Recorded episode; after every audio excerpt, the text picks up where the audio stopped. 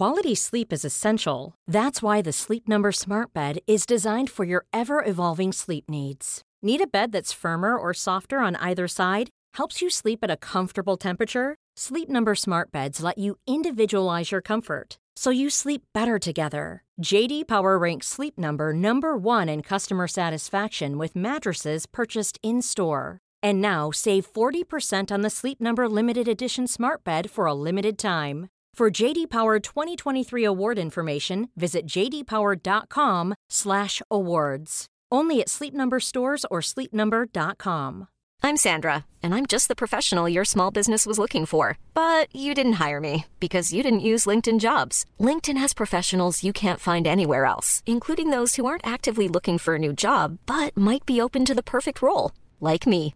In a given month, over 70% of LinkedIn users don't visit other leading job sites. So if you're not looking on LinkedIn, you'll miss out on great candidates like Sandra. Start hiring professionals like a professional. Post your free job on linkedin.com/people slash people today. Jag, jag skulle vilja säga äntligen. Hej på er. Tjena. Hej. Ja, äntligen, äntligen med utropstecken. Välkommen till Hjärnskrynklarna 2017. Det här är avsnitt ett. Ja.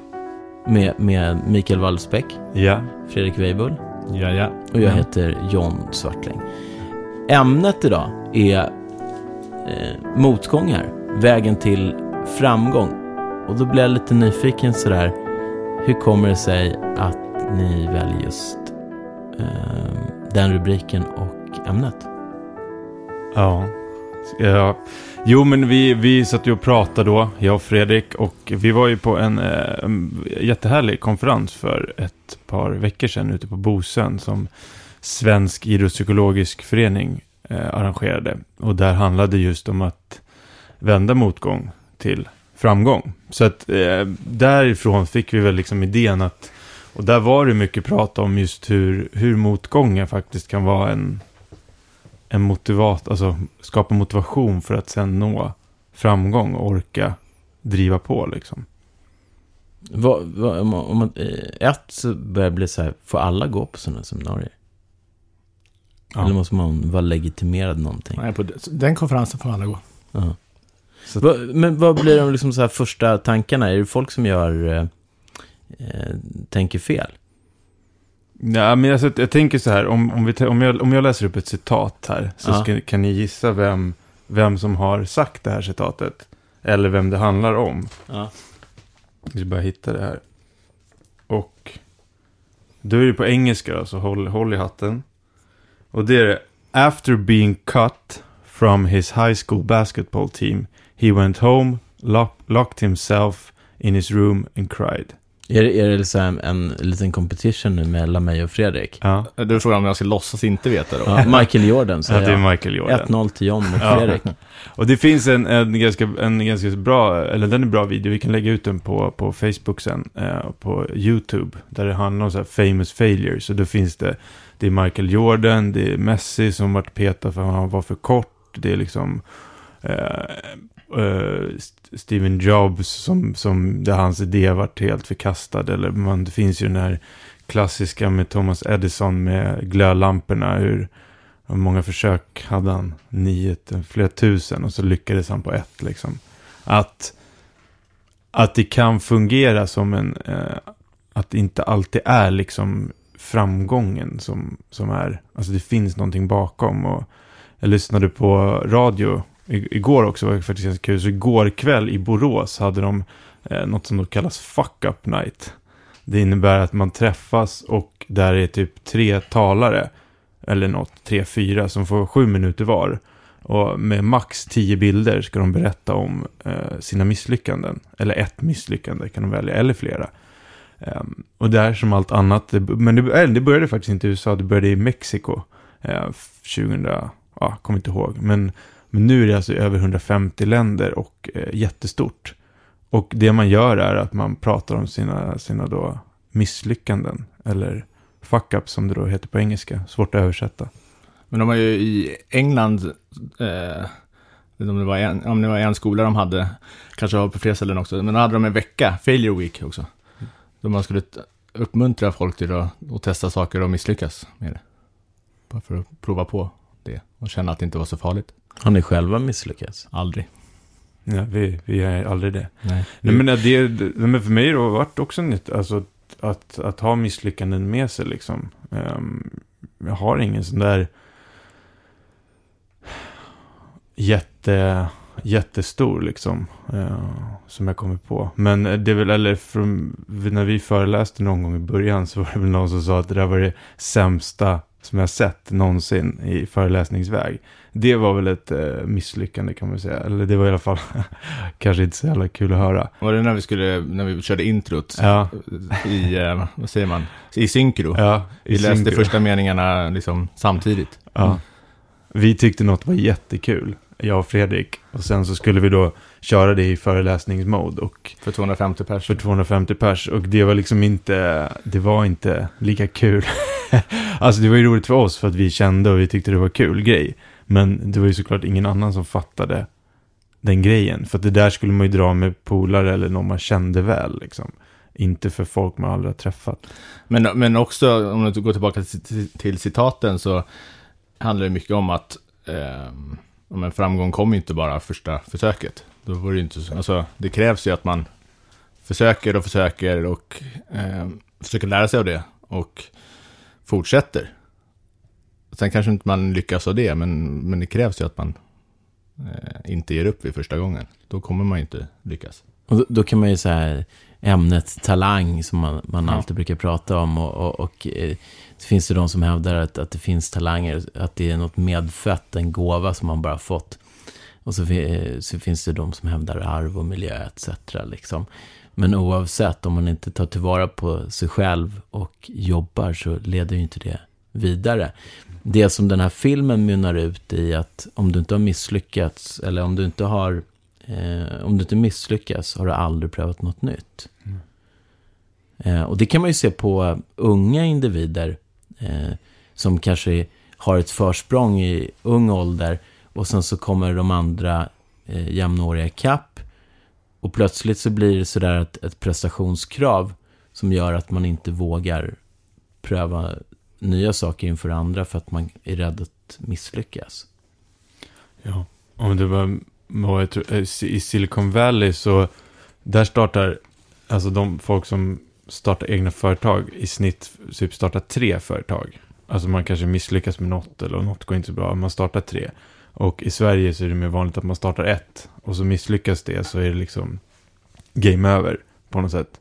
Och det där tror jag är en nyckel, att, att också orka fortsätta fast man har misslyckats. Att, att, att inte känna så, ja men shit nu, nu lägger jag allt på det här eh, kortet liksom och, och så funkar inte det så då, då struntar vi i det liksom. Alltså,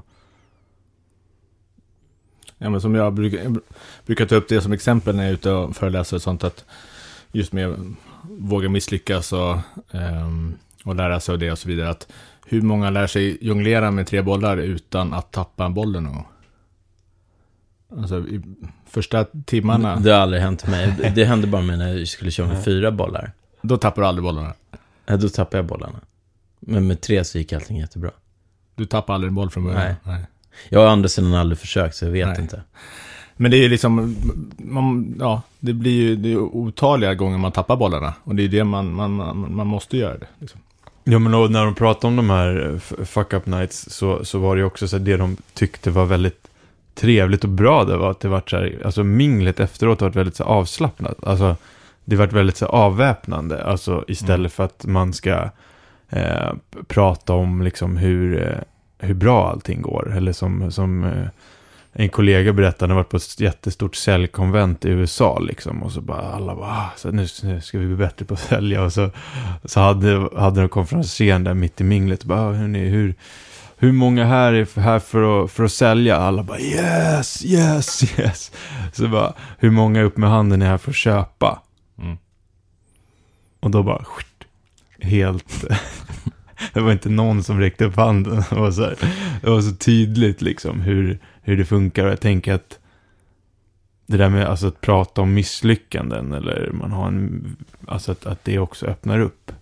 att faktiskt eh, Avväpna lite. Ja, men det blir mänskligt att även chefen eller tränaren eller lagkamraten kan misslyckas. Mm. Jag jag har ett så här citat som jag tycker om. Som, som också, det kan kännas lite hårt. Eh, men samtidigt är det väldigt mycket sanning. Så att man måste våga för att vinna.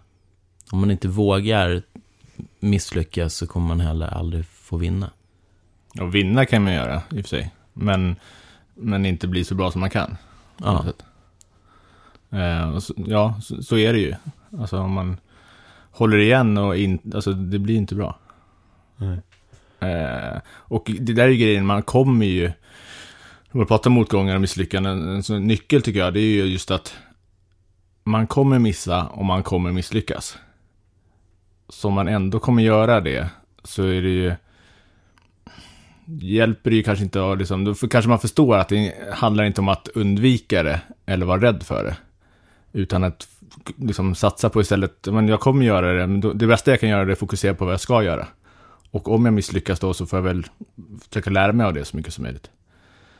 Ja, och också så här, använda de här, det här, det- dels exemplen vi tar upp med och kolla, alltså det finns ju andra, Carolina Klüft var ju, hon var ju gått ut, eller liksom det här att hon var mobbad när hon var ung och hur det, idrotten då vart en frizon för henne, vilket bidrog till en ännu ökad motivation i, i just idrotten, liksom. Att någonstans idrottare som kanske lyssnar på det här, om man är i en, i en tung motgång, om det är i privatlivet eller i idrotten, att att försöka liksom skapa ett långsiktigt perspektiv. Att, att i den här motgången också kanske inte fatta beslut som att nu ska jag lägga av eller nu ska jag göra det här. Utan att, att någonstans försöka backa ur, skapa perspektiv och sätta upp en femårs, tioårsplan. Och se att okej, är jag beredd och jag jag kanske inte behöver fatta, jag fattar beslut om jag ska fortsätta med min idrott om ett år. För just nu är det så pass tungt så att nu är det liksom nu är det som att prata med någon som bara vill sluta eller vill ge upp. Att, att jag tror också det är en viktig grej att när väljer man att, att liksom, om man väljer att samtala med sig själv om sitt idrottande i en motgång, då kanske det är bättre att säga, men okej nu, där känner jag att man biter ihop eller alltså, och det behöver, bita ihop behöver inte vara att inte visa känslor, men det kan ju vara att så här, du kanske inte behöver fatta dina jätteviktiga beslut just nu. Nej, men sen kan det också vara en, alltså, ge perspektiv att eh, när det går riktigt motigt, att man då, som du sa, ref, eh, om, man, om man också reflekterar då och känner att okej, ja men sämre, nu, nu går det så fantastiskt dåligt, men jag tycker fortfarande det är kul. Och det här är liksom värt det på något sätt.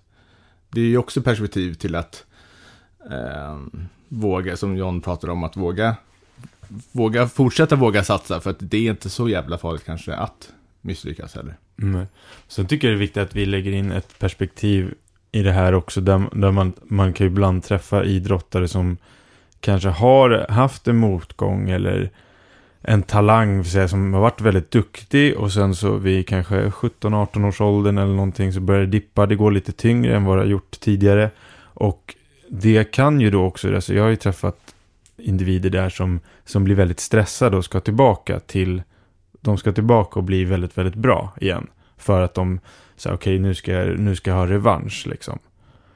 Och det är egentligen samma sak vi pratar om här, att en motgång kan ju vara en energi till att orka driva på framåt. Men det kan ju också bli lite för mycket, alltså det kan bli för mycket press, att man någonstans bara, det beror lite på hur man ser på den här motgången tror jag. Om man har en, som en, ja, om det blir en press eller ett driv. Men är, är det inte väldigt svårt att se klart när man har en motgång? Ja, att, att, att, om ja, liksom att faktiskt att få ett litet perspektiv till saker och ting. Det, är, eh, det kräver sitt sammanhang. Mm. Det kan ju vara att man, man är ute och går, man får lite avkoppling från allting. Och så får man tänka till. För, för att alltså det är ju väl, alltså en del är ju väldigt bra på att inte se motgångar som något problem. De tänker inte ens på det. Och så finns det de som blir väldigt påverkade. Mm. Och, det, och då har ju, varje människa har ju sin bakgrund som gör att motgången blir mer eller mindre laddad. Mm. Och miljön man är i också. Men där är det också viktigt tror jag, ehm, att om vi, om vi tar elitidrott, att satsa på att bli, nå världseliten, är ju liksom många idrotter extremt, extremt svårt. Och då kan det vara tillfälle att, då, alltså, när det är motigt att fundera kring, är det här värt det, eller liksom, eller är det här, är, är jag beredd att satsa det som krävs? Är jag beredd att, att liksom uppleva den här känslan och komma till det här flera gånger? Nej, det kanske inte är så kul. Det kanske är kul när det går bra, men det kanske inte är tillräckligt kul när det går jobbigt. Är jobbigt. Ja, men om det inte känns värt det då, och som du säger att man ger lite tid till att fundera på det, då kanske man ska fokusera på någonting där det är värt och, och jobba med när det går dåligt också. Eh, för det är nog många som håller på att lura sig också. Eh, och gör lite, kanske inte committar helt, för de vill att det ska... Eh, de, de, de, jag tror de väntar ofta, jag tror ofta, det är ganska vanligt att man väntar på att plötsligt kommer man upp till en nivå där det bara blir lätt och det bara, nu har jag lyckats, nu rullar det vidare. Men sanningen är ju att hur bra man än blir så kommer ju nya motgångar eh, och kanske upplevas lika jobbigt, fast de är på en annan nivå liksom. Så att jag tror det blir... Att du menar att man, att man är för snabb eller att man har för höga förväntningar på att så här, jag spelar, eh, jag spelar pingis i liksom ett lag och så tänker jag att nu ska jag, nu ska jag upp till elitserien och... Nej, men att lite grön, gräset är grönare på andra sidan. När jag väl har blivit så bra, då kommer det flyta på. Mm. Och så... Men, alltså... Att allting, att när, när jag väl har, ja, men väl har nått elitserien där, då kommer Då är allting det lätt. bli lättare. Ja, Ja. men det kommer det ju inte. Nej. Så kommer det, då kommer det ha nya motgångar. Mm. Ehm, det tror jag är viktigt. Men, men, men på, den- på den här, på Ja. här um, Jo, men det är ju så. eh, utbildningen ni var på, på Bosön, om man ska liksom, var börjar man prata om motgång liksom? Vi ska, vi ska grotta ner oss i motgång. Mm. Eh, Var, var börjar vi liksom för att definiera motgång och ta oss vidare? Bra fråga John. Vi, vi kan säga hur den där kon- konferensen var ju uppbyggd på sättet att vi hade ju startade med Mustafa va? In, nej, Nej. nej, det var inte alls var- Vi, vi började med en aktiv idrottare som berättade om, om en motgång liksom. Mm. Eh, en ganska tung motgång liksom i, i hennes karriär och där vi sen eh, byggde på med flera aktiva som hade motgångar. Det var, det var till exempel så um, Steffi Kaup från Karon Karate som berättade hur hon hade liksom det här motgången i att haft skador och haft motgång med liksom hon bytte landslag från Sverige till Österrike och hur det, hon hanterade det och hur det sen var en, en motiverade henne liksom. Så att där var ju liksom tanken kring konferensen var ju liksom lite de här större, när det går mot, alltså den större motgången. kanske inte bara så här förlora en tävling, utan när det på något sätt, som när livet, när idrottslivet vänder, alltså när någonting... Peter Forsberg får ont i foten och har svårt att spela ishockey. Susanna Kaller har svårt att springa för att Ja. hon har stressfraktur. Och sen behöver det inte bara handla om idrottsliga motgångar heller, utan det kan vara någon nära som dör eller man skiljer sig eller, eller liksom livshändelser som, som är helt förödande. Eh, som självklart då påverkar idrotten, som man måste hantera vid sidan av. Där finns ett, ett, färskt exempel med en svensk NHL-spelare som Mm. vars mor gick bort och Ja. varit sjuk länge. Och eh, väldigt få har känt till det här i hans eh, organisation och lag. Och han har, han har missat göra poäng. Eh, och, och sen så när han liksom droppade bomben så, här, så har alla förstått. Och, Mm. och, liksom, och, då, och då var det någon lagkamrat som sa så här att det är väldigt eh, lätt att omgivningen dömer hårt. Utan att veta vad... Och ganska tidigt. Mm. Sådär. Snabbt. Hur då menar att du det- dömer hårt? Att, Nej men så, ja, men nu... Eh, Spelar John du, gör, dåligt? du, gör, du gör inga poäng här mot Fredrik i, i pingis. Nej. Och så blir alla arga på dig. Ja. Tycker du är skitsopig och klagar på dig. Du, det skrivs dåligt om det i tidningarna. Och så känner vi inte till om att, eh, så att eh, din hustru har fått nageltrång och det bekymrar Mm. dig väldigt mycket. Ja. Eh, och sen när vi förstår då att, att, att hon har fått nageltrång så känner vi så ah, ah, okej, vi fattar. Mm. Vad tufft, då vad, tufft, vad tufft han har haft det. Mm. Ja, men så kan det ju vara. Nu skämtade vi ju lite, men... Ja. men eh, Ja, men så är det ju verkligen. Och så är det ju ofta. Eh, man är väldigt, alltså, när man träffar folk i vardagen i övrigt, som är väldigt snabb att, att döma folk utan att veta, eller ta saker personligt och när de liksom har haft livs värsta morgon och kommer och inte säger hej så blir man förolämpad. Och, och tar ett liksom... Ja, men här pratar vi, eller i mitt huvud så blir det här lite olika motgångar. Alltså en motgång är någonting som eller visar lite större motgångar. Mm. Ehm, som om ens, ens förälder går bort eller en motgång kanske man har förlorat en match eller så vidare. Eh, Och vissa motgångar kan man ju, kan man ju faktiskt här, hålla. Man kanske inte behöver, man kanske, det kanske räcker med åka hem, äta och sova och så känns det bättre dagen efter liksom. Men vissa av de här motgångarna sitter ju kvar. Det spelar liksom ingen roll hur du sover eller äter utan det här ligger och, och gnager liksom.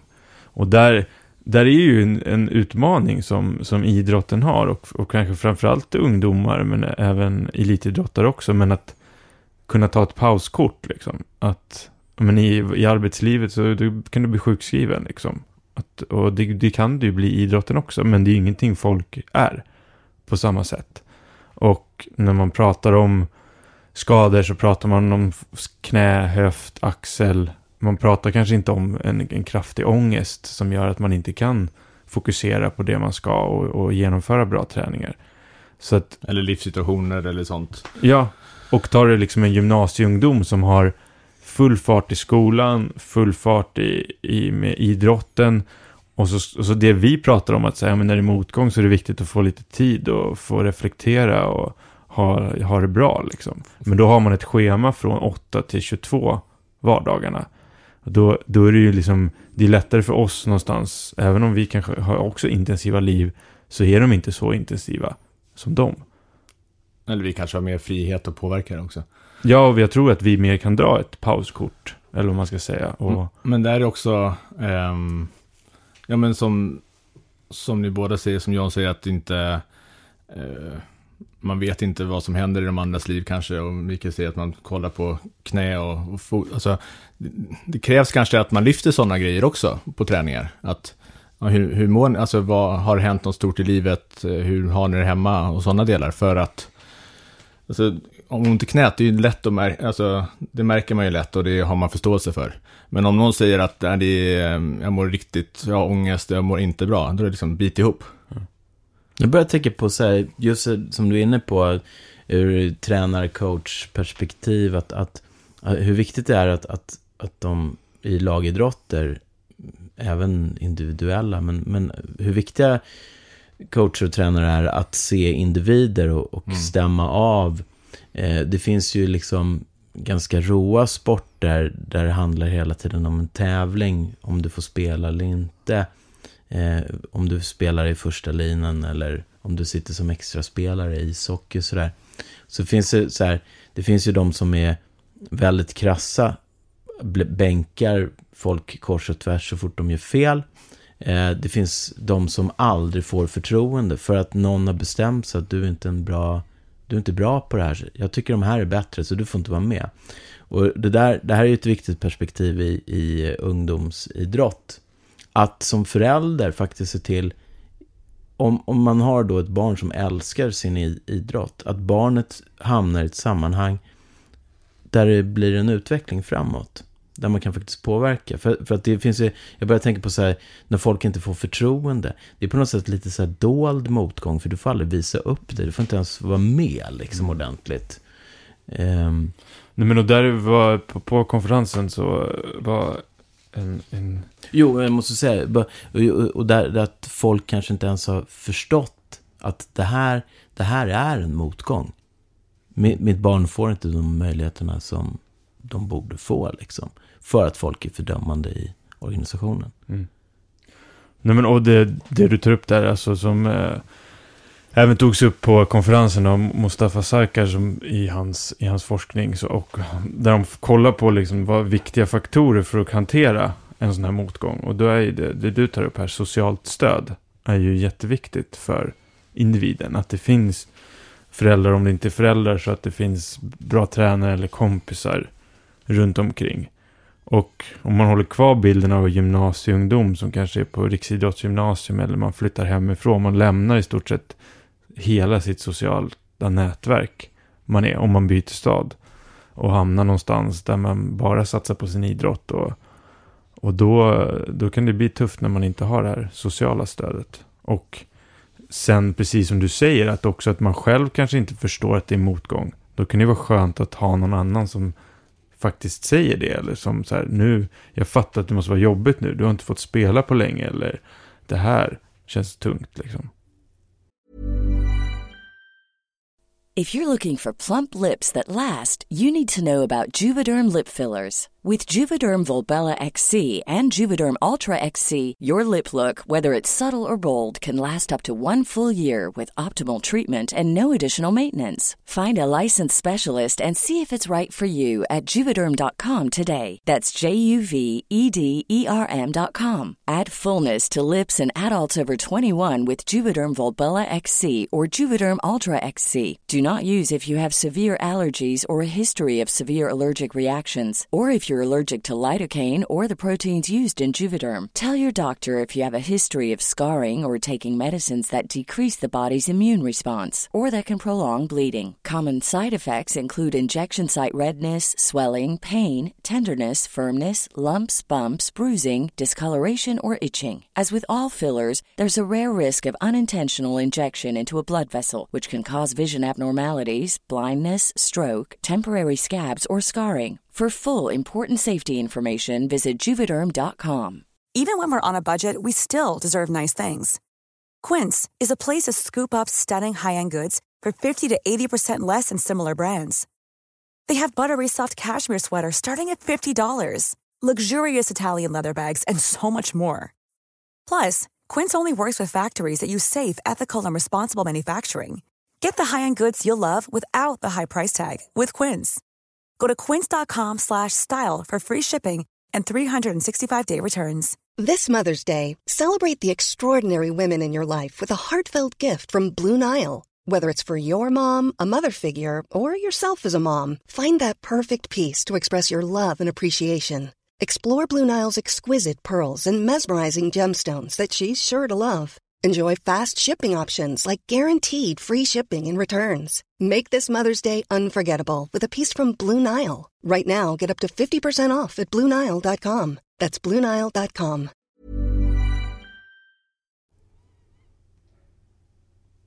Det, det, eh, eh, vi pratade om den dokumentären förut, The Golden Girl, eh, boxaren Frida Wallberg. Mm. Som fick en hjärnblödning i sin titelmatch. Det här är ju två år sedan. Och eh, när, man, när man ser den, de följde ju henne inför den här matchen. Så att hjärnblödningen som kom hade de ju ingen aning om. Det här handlar ju om den, den prestations...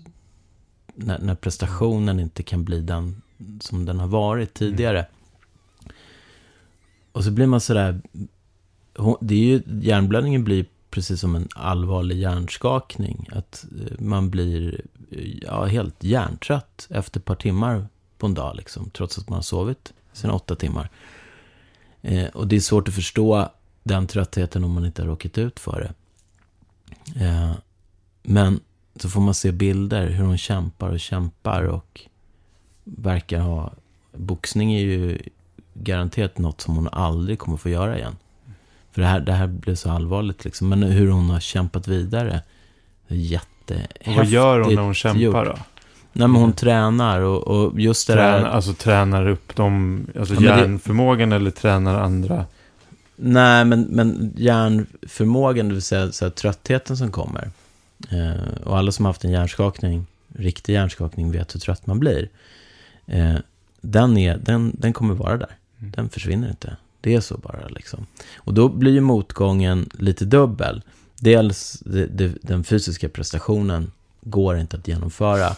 Samtidigt så blir det ju också en knäck på s- personen som man identifierar sig med. Jag, är, jag var den här, jag vill vara den här, men jag kommer aldrig kunna bli den där igen. Och då, då måste man ju liksom tackla den. Det, det, är ju en, det där är ju en så här motgång som är end av eh, karriär. Mm. Och, och, och då gäller det liksom att förlika sig med den och gå vidare. Och kämpa på. Jag tror att, alltså kopplat till motgångar, och, alltså motgångar målas ju upp som en, det är jobbigt och det är tufft och liksom det är något man inte vill uppleva och, alltså på något sätt. Jag tror det i det svenska idrotten har man nog lyck, eh, tjänat väldigt mycket på att jobba mer aktivt med det. just misslyckanden, motgångar. Eh, visst, få in bra teknik tidigt är ju viktigt och bra, men inte om de slutar när de är nio. Eh, och just att låta, folk, eh, låta dem misslyckas och ge dem verktyg till att hantera det och diskutera vad är motgång. Eh, vad är det värsta som kan hända? Ja, men vi förlorar matchen. Okej, okay, men ni förlorar ju 70% av matcherna. Så att ni, det kommer ju ske. Liksom, vad, vad, hur, hur kan man prata med varandra när man upplever motgångar? Om de missar målet, vad ska vi... Är det, ska vi bli besvikna då eller ska vi faktiskt uppmuntra personen för att den sköt? Alltså, jag, jag tycker man ska få in det mycket mer tydligt och ha träningar där man liksom jobbar aktivt med att göra motgångar, diskutera, ge verktyg och hantera det. Liksom. Sen är det, vi pratar också om så här motgångar, vi har tagit exempel om att man tar motgång och så blir det så här solskenshistoria, man vänder det till framgång. Mm.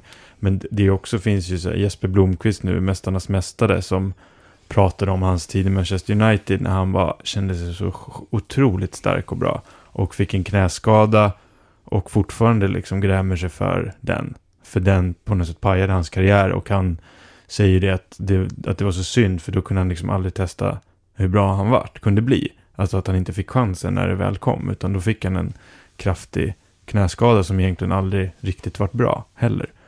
Så att det är ju, det vi pratar om här är ju väldigt svårt. Alltså det kan ju vara väldigt svårt om det är någonting som där du vill bli fotbollsproffs och så blir det motgång.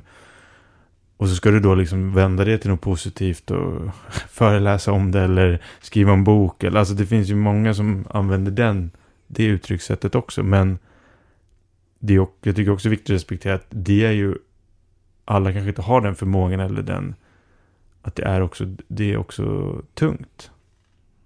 Verkligen. Att de är en sån motgång. Och jag tror också, vi pratar om socialt stöd, eh, och jag tror det är så viktigt att, det är inte lätt heller, men att aktivt jobba för att vara i en miljö och liksom hålla kvar vid människor som inte, och, och liksom lära känna människor som inte bedömer en för just framgångar och motgångar.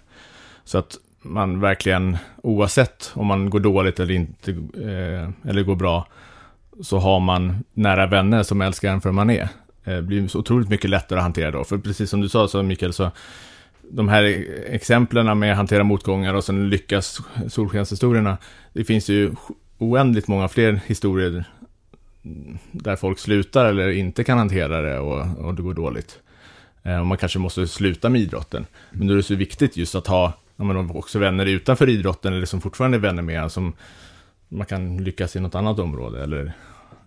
Ja, och så tänker jag att, att det han också tog upp som en faktor, en positiv personlighet. Att också ha med sig att jag tror att vi är, vi är ju olika liksom, individer, vi är olika uppväxt, olika arv, allting.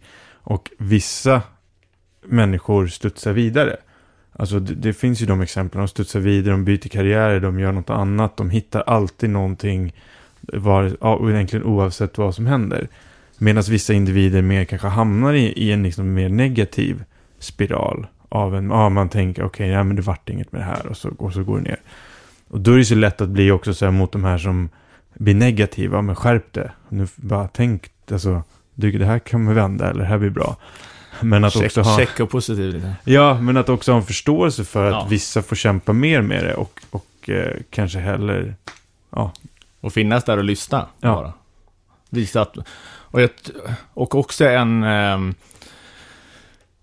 en viktig grej, alltså när vi pratar, alltså, man kan se mot, förlorad match som en motgång och sen har vi de där livshändelserna som vänder upp och ner på hela livet. Eh, någon dör eller och så vidare. Eh, som, men det, som kan eh, göra att en motgång som fortsätter liksom ett år, två år på något sätt. Och där är det så viktigt, jag tror, um, det finns många exempel på olympiska mästare och sånt som har, vunn, som har varit med om sådana livshändelser men ändå vunnit guld. Och jag tror mycket man kan lära sig från en sån hemska, stora, omtumlande livshändelse är att få perspektiv också. Vad som är viktigt och kanske få lite mer distans, kanske inte gör så mycket om jag missar ett mål i, i fotboll.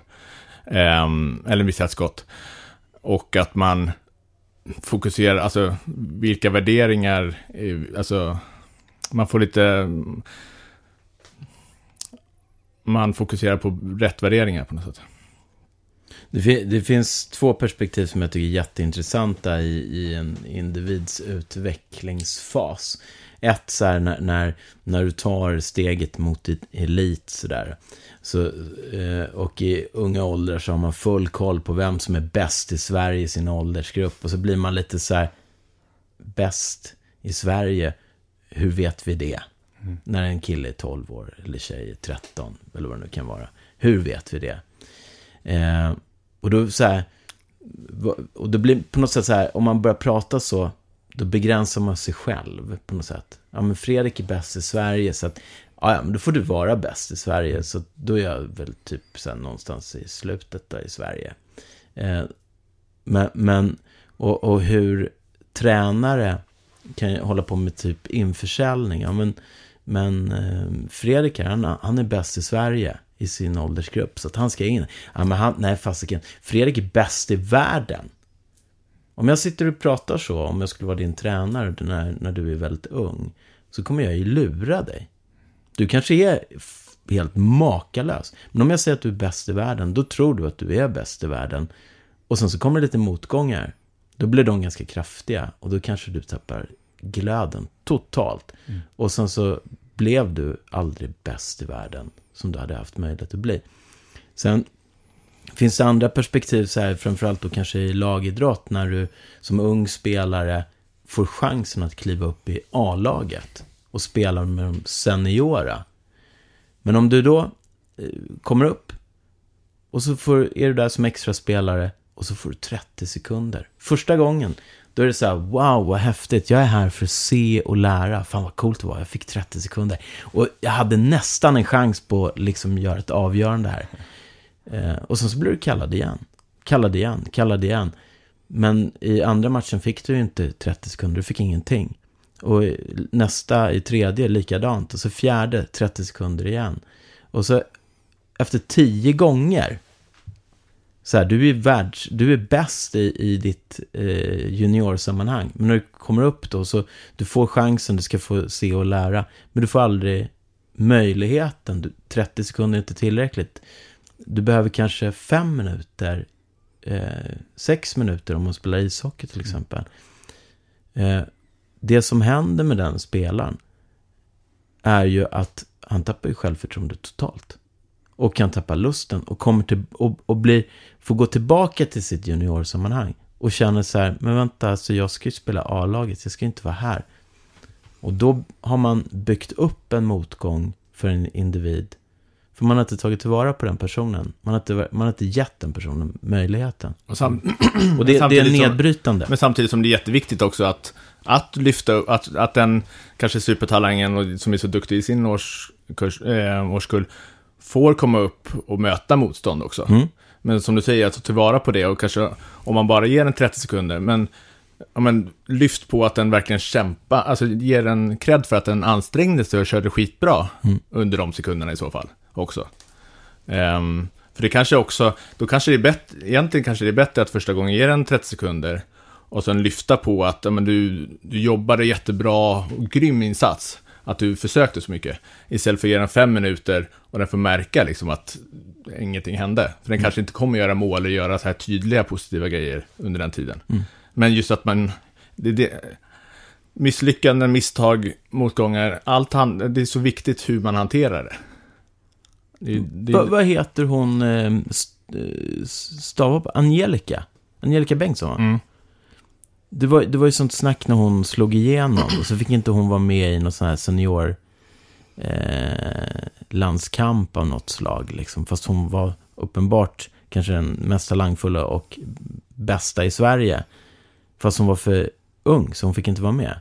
Och då kommer jag ihåg hur- jag reagerade. Så, men, men hallå, vad, alltså, vad, vad är problemet? Det är klart hon ska vara med. Samtidigt när, man, när jag tänker på det med lite perspektiv med det som jag sa precis. Så, mm ja men det kanske var helt rätt. Alltså, att, att, att vårda. För, för att det kan bli en större motgång längre fram. Det kan bli traumatiskt där när man kommer in. Ja. Nej men och, där, men och sen så måste man alltid ha lite eh, perspektiv. Det är, men det jag läste, för, det är eh, i DN i morse, han, han, Alexander Galanti Karlström som in, världens bästa innebandyspelare 2016. Och eh, i år har han då gjort ett 58 mål i, i ligan. Vilket innebär att bara på målen så vinner han poängligan i, i liksom, eh, ja, högsta ligan i, i innebandy där. Och då tar han bort alla hans assist som typ var 30 eller alltså extremt mycket. Så där, där någonstans, han har ju fått en, och där är ju skillnad, han är ju vuxen och han får det här världens bästa spelare. Men någonstans klarar han av att, att axla den, de kraven och rollen. Men och det kanske handlar om att han är så pass mycket bättre. Men att jag håller ju med dig att säga det till en ung spelare blir problematiskt på ett annat sätt. Men återigen så blir det ju någonstans hur individen tolkar det här. Att det finns individer som kanske triggas av det eller som, som klarar av det här medan vissa kanske inte klarar av det på samma sätt. Och sen kommer det alltid vara så att den spelaren, om vi tar hockey, fotboll, innebandy, basket, som går ut på en match, gör typ 10 poäng och de andra gör ingen. Då kommer den spelaren förstå att jag är mycket bättre än de andra. Oavsett vad vi andra säger. Och sen kommer den spelaren upp till ett A-lag där den gör noll poäng och knappt får spela. Då kommer det också vara väldigt tydligt att jag är sämst här. Så att gå från att vara bäst till att vara sämst, alltså den övergången blir oundviklig. Fast det blir inte Ändå. oavsett vad personen säger. Alltså det påverkar ju dock hur Men- andra reagerar Men, också. men, att, men att säga att någon är bäst i världen och du inte ens är klar, det är ju fullkomligt livsfarligt. Jag har en, en, en kompis till mig, hans pappa, när han började spela tennis, målade verkligen upp att han var superduktig. Han var fantastisk på tennis. Innan han liksom började spela matcher. Han var liksom gudabenådad. Han fattade ingenting när han förlorade 06-06.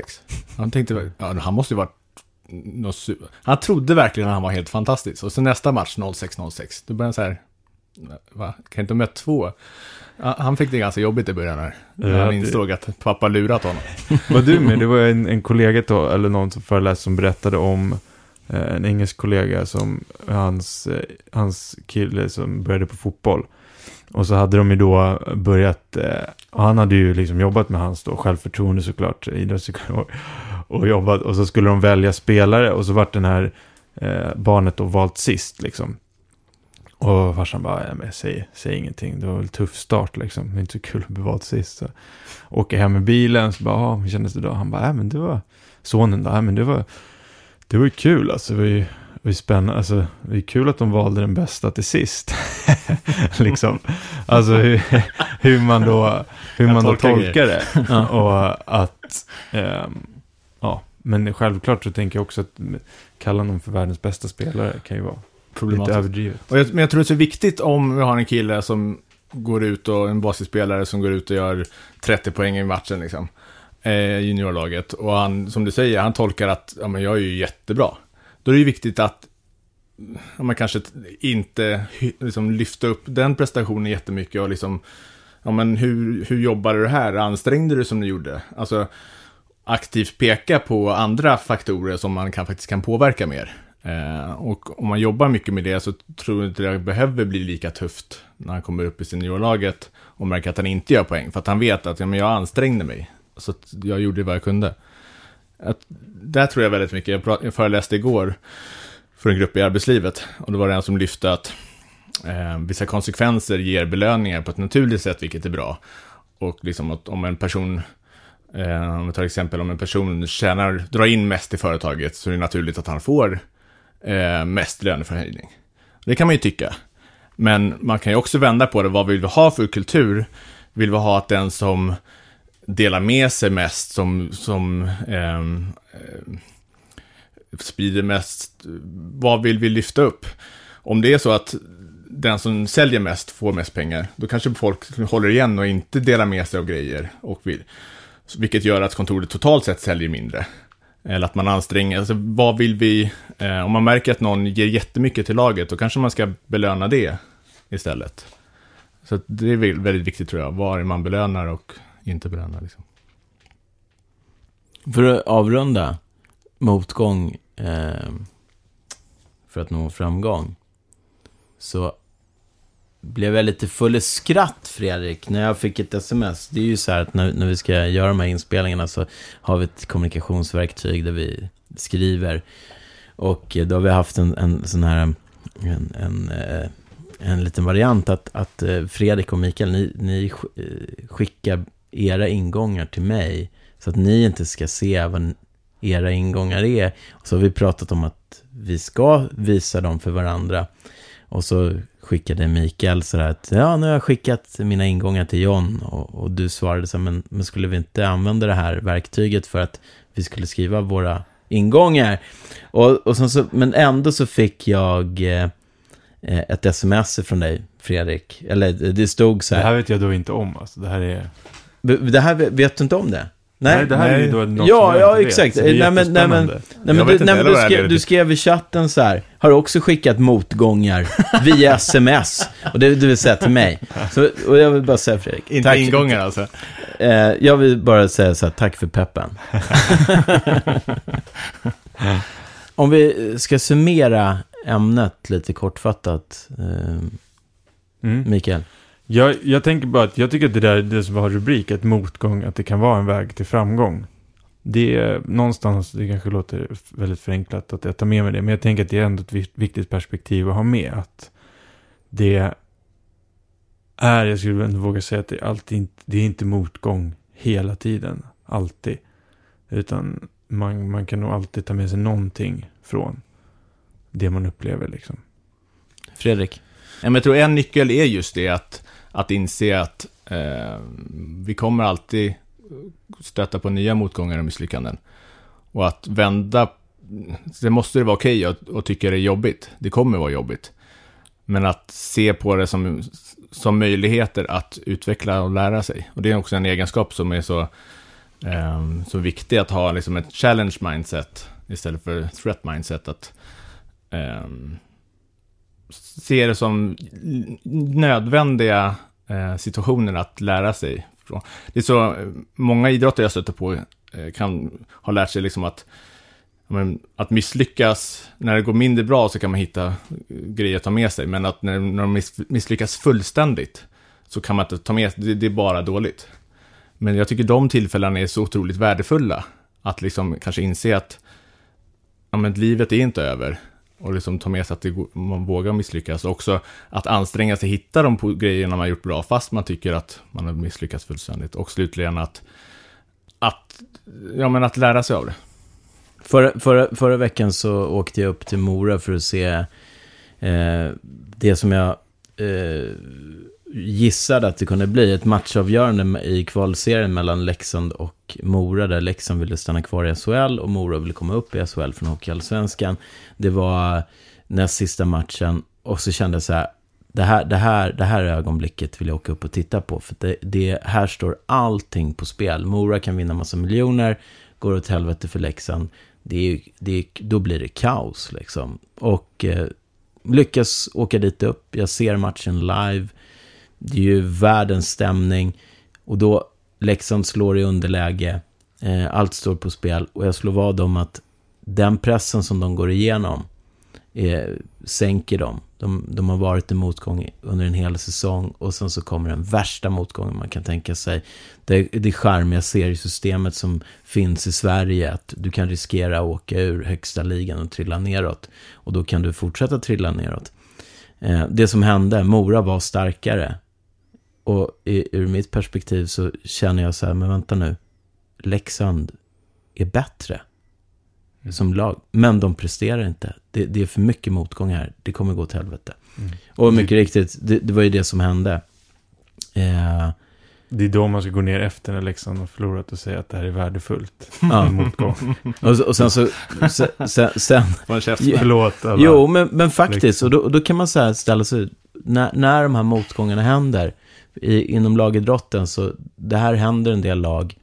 Och det är ju något man vill undvika, för man vill komma tillbaka. Det är den här strävan. Mora har varit uppe, de har åkt ner. Det har tagit många år för dem, och, men de har liksom jobbat, jobbat, jobbat. Och fått upp en stabilitet. Och så har de lyckats komma tillbaka. De har gått hela vägen. Och det är ju en drivkraft och, och det finns ju de som skämtar elakt om Leksand, för, för det heter alltid vi ska tillbaka, var det någon som skrev på Twitter. Men ni är ju tillbaka. Och det är taskigt.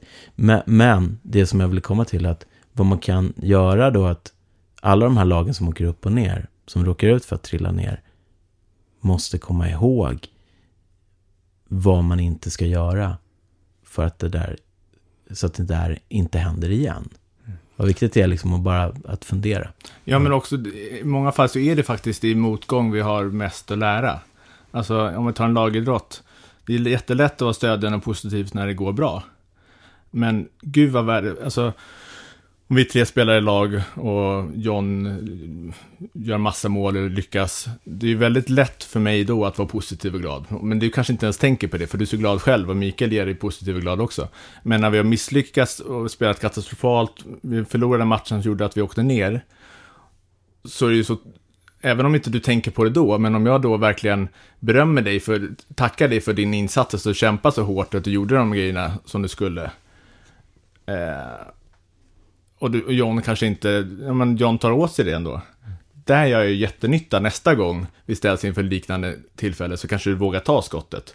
Istället för att du inte vill bli en syndabock och missa. Liksom. Vi vill såklart eh, höra dina perspektiv, så att eh, om det är någonting som du funderar på, hör av dig. Då kan du mejla till kontaktet jarnskrynklarna.se. Eh, och Järnskrynklarna finns också på Facebook, lätt att hitta. Ja. Mikael Wallsbäck, Fredrik Weibull. Tack för att du lyssnade. Jättetack. Ja, jag heter John Svartling. Ja. Tack så jättemycket.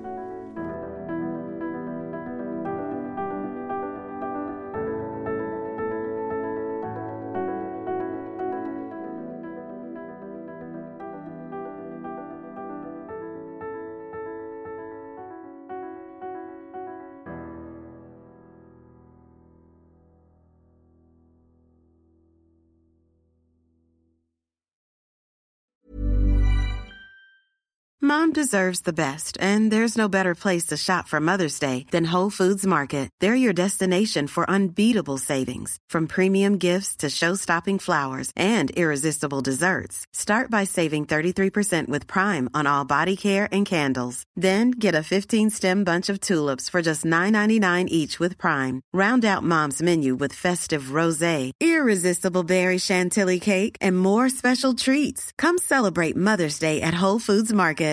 Here's a cool fact a crocodile can't stick out its tongue. Another cool fact you can get short term health insurance for a month or just under a year in some states. United Healthcare short term insurance plans are designed for people who are between jobs, coming off their parents' plan, or turning a side hustle into a full time gig. Underwritten by Golden Rule Insurance Company, they offer flexible, budget friendly coverage with access to a nationwide network of doctors and hospitals. Get more cool facts about United Healthcare short term plans at uh1.com.